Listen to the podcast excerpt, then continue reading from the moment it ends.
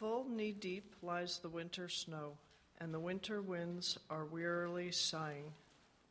Toll ye the church bell sad and low, and tread softly and speak low, for the old year lies a dying. Old year, you must not die, you came to us so readily, you lived with us so steadily. Old year, you shall not die. He lieth still, he doth not move, he will not see the dawn of day.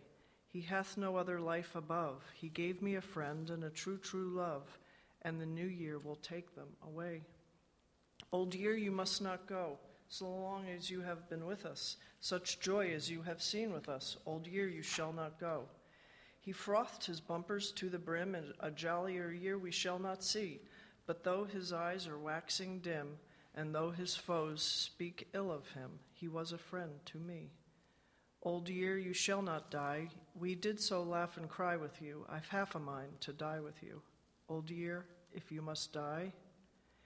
He was full of joke and jest, but all his merry quips are o'er. To see him die across the waste, his son and heir doth ride post haste, but he'll be dead before. Every one for his own. The night is starry and cold, my friend, and the new year blithe and bold, my friend, comes up to take his own. How hard he breathes over the snow. I heard just now the rooster crow. The shadows flicker to and fro. The crickets chirp. The light burns low. Tis nearly twelve o'clock. Shake hands before you die. Old year, we'll dearly rue for you. What is it we can do for you? Speak out before you die. His face is growing sharp and thin. Alack, our friend is gone. Close up his eyes, tie up his chin, step from the corpse, and let him in that standeth there alone, and waiteth at the door. There's a new foot on the floor, my friend, and a new face at the door, my friend, a new face at the door.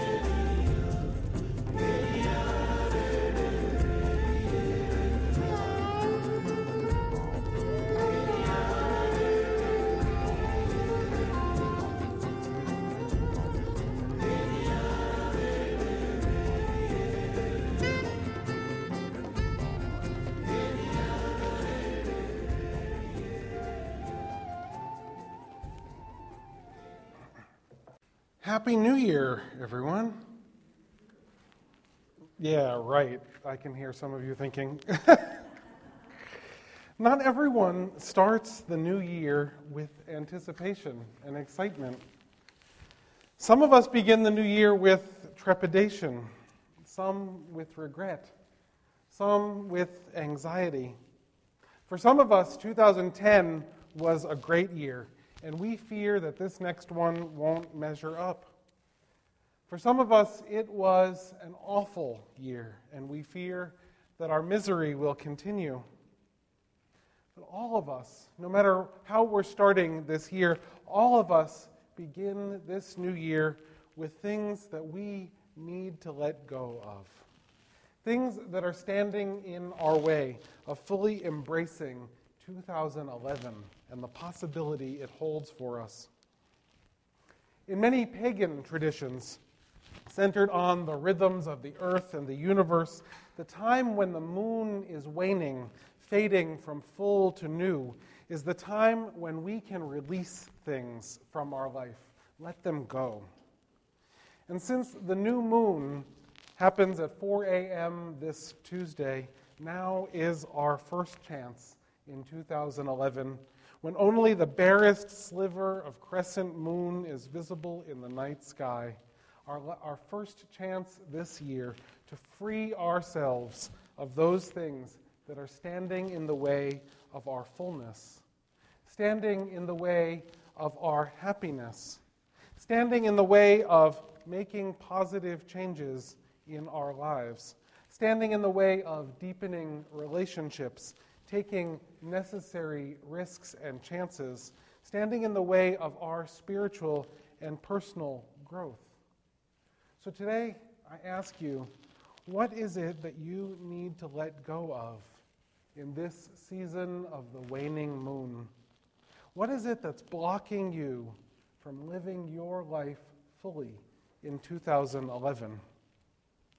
What is it? If you can't think of anything, I have a few suggestions. Courtesy of Marlene Chism.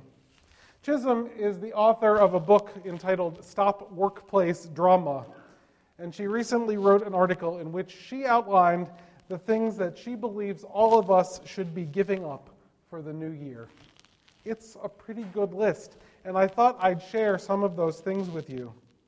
Now, I know that many of these things, these things that she suggests we give up, I know that many of them are struggles of mine, so I'm going to be working on giving them up myself. I also know that I'm not alone.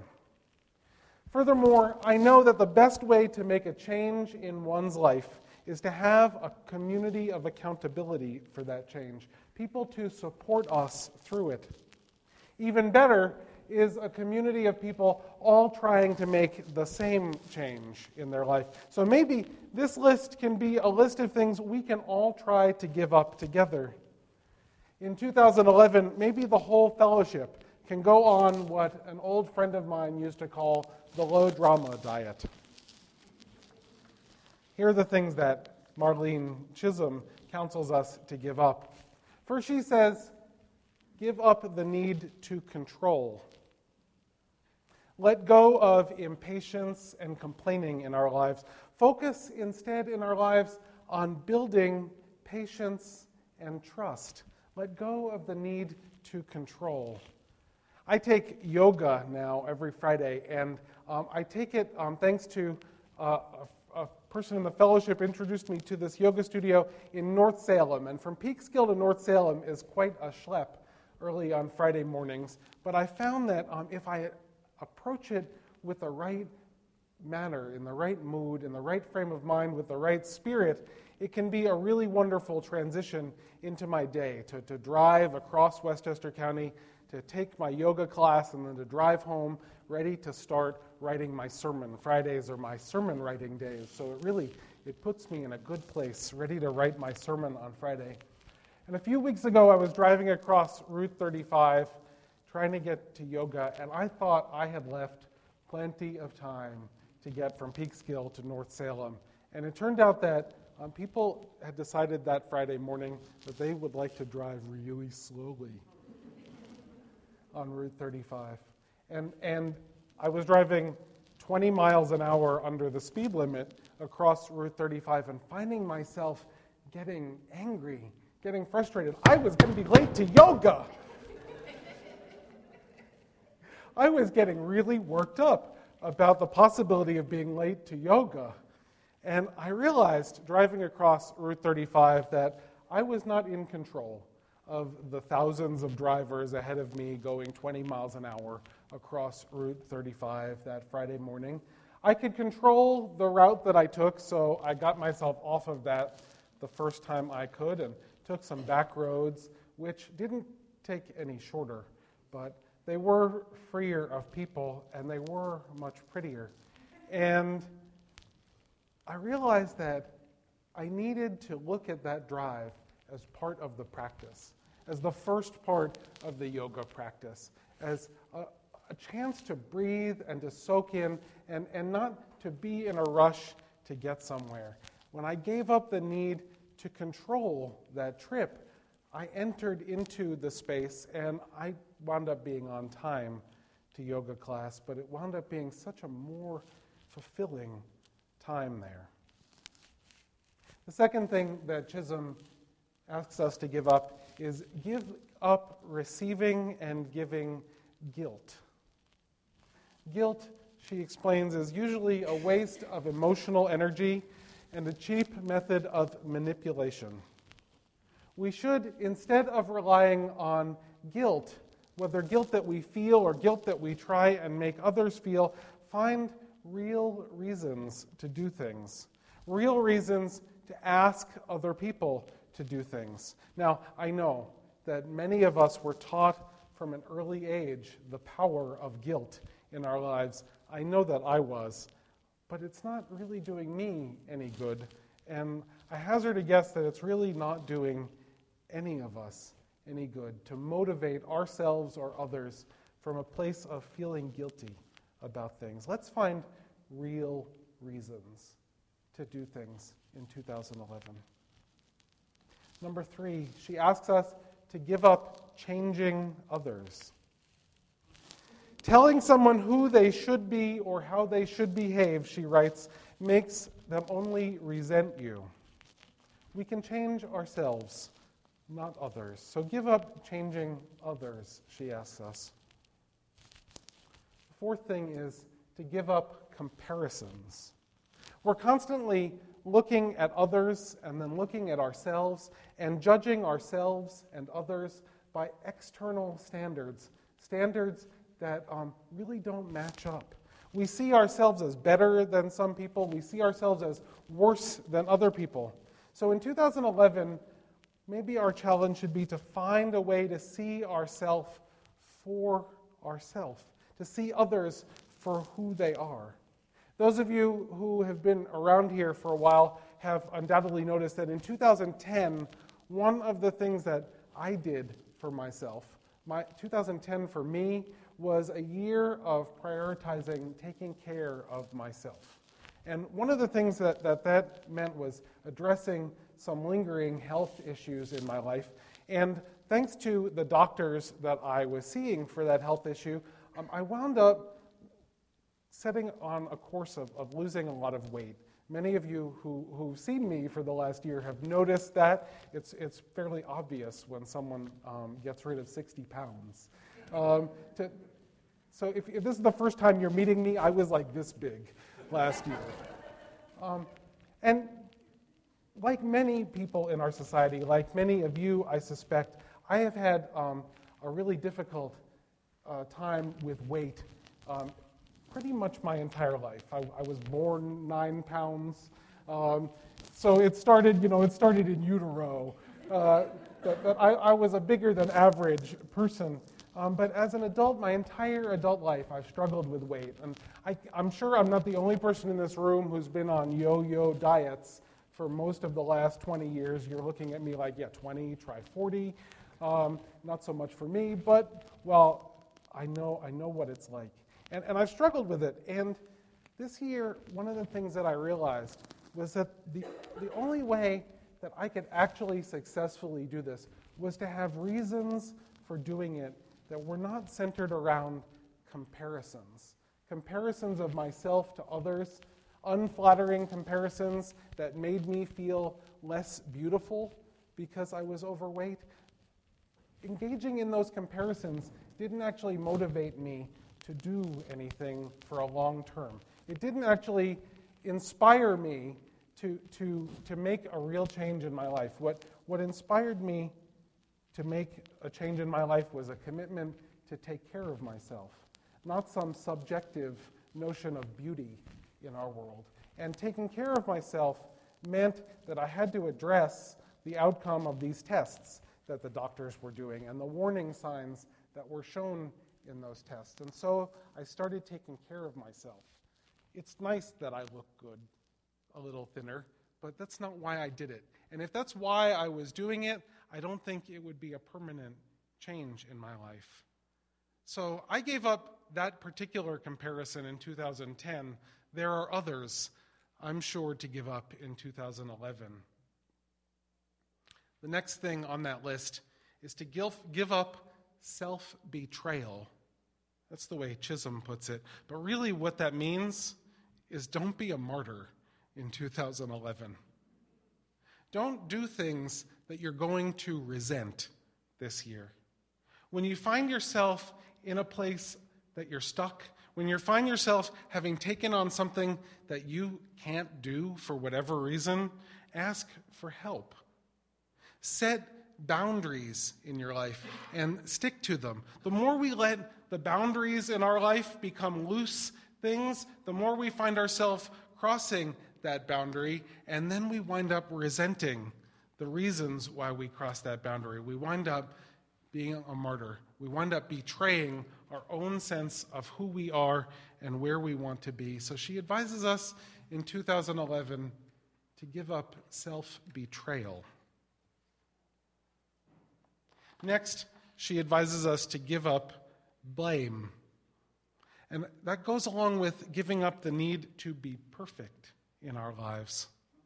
Take responsibility, stop making excuses, stop assigning blame for things that go wrong. That's hard. I know, it's hard for me. Things go wrong a lot because I'm not a perfect person. Now, I know I covered that particular thing just a few weeks ago, but it's an important enough message to repeat, I think. Voltaire once famously wrote that the perfect is the enemy of the good. Well, he wrote it in French, so it was something like that. But that's the way it's usually translated, at least. The perfect is the enemy of the good. Striving to be perfect, striving to always be the next better thing stops us from seeing the good that we already are, stops us from appreciating that we're already good, stops us from appreciating that there are things in our life that are good enough to, to, to, that, are, that are adequate for our survival, that are adequate for our happiness, that are adequate even for our fullness, for our wholeness. The perfect is the enemy of the good. So maybe in 2011, we should strive to be good because none of us is going to be perfect. And to stop blaming ourselves or others for those times when we fall short of perfection, because those times will be numerous. The last thing that Chism asks us to give up is maybe the hardest. I know that it's the hardest one on this list for me. She asks us to give up in 2011 the need to be right. No one, Chism writes, likes to be around a know it all.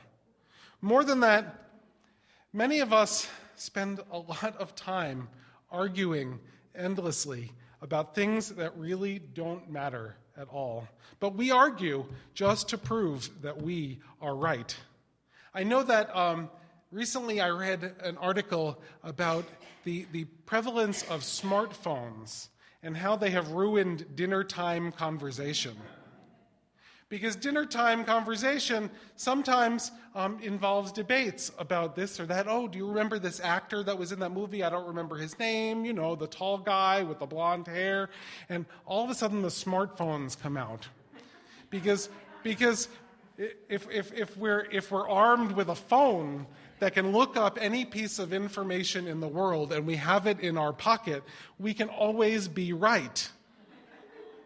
And so, those times at the dinner table when we're trying to remember was it the 1951 Yankees or the 1952 Yankees that won so many games? We can be right. We can look it up on our smartphone in our pocket. And this article, um, it, it said that it was ruining like real conversation among people because everything boiled down to people indulging their need to be right again and again. I'm not asking you to give up your smartphones in 2011. Lord knows I am not giving up mine. But if we give up just a little bit of our need to be right, maybe we won't check them so often at dinner. Maybe we won't Google so many things while we're actually trying to engage in the business of a relationship with people. Unitarian Universalism, this wonderful faith that we come here to practice teaches us that there is not one right answer in theology. It teaches us that we each have our own spiritual paths and that each of those paths has a bit of truth in it. There's not one right answer, there's not one book that contains all the truth in the world. There's not one right way to look at things, but together if we come together, if we discuss with one another, maybe we can find a right way to be in the world. Unitarian Universalism teaches us that about theology. And, and, we come here accepting that theologically, okay, there's not one right answer. And so that makes me wonder does accepting that encourage us instead to need to be right about everything else? In our life about politics and philosophy and design and how to load the dishwasher. I mean, does giving up the need to be right about theology encourage us to, to cling to it in other areas of our life? Maybe in 2011, we can give it up in more than one area. Theologically, maybe we're there or working towards it. Maybe we can take a cue from the theological pluralism we find in this community and embrace a wide spectrum of truth in other areas of our life as well. Maybe we can come to grips with the fact that we're not always right. Maybe. I'll try. I'm going to try myself this year. I know it's a hard one for me. It's a really hard one for me. I like to be right. I, I, I really do. So I'm going to try this year, and maybe you'll try with me to give up the need to be right. It's a pretty good list, right? This list that Marlene Chism asks us to let go of.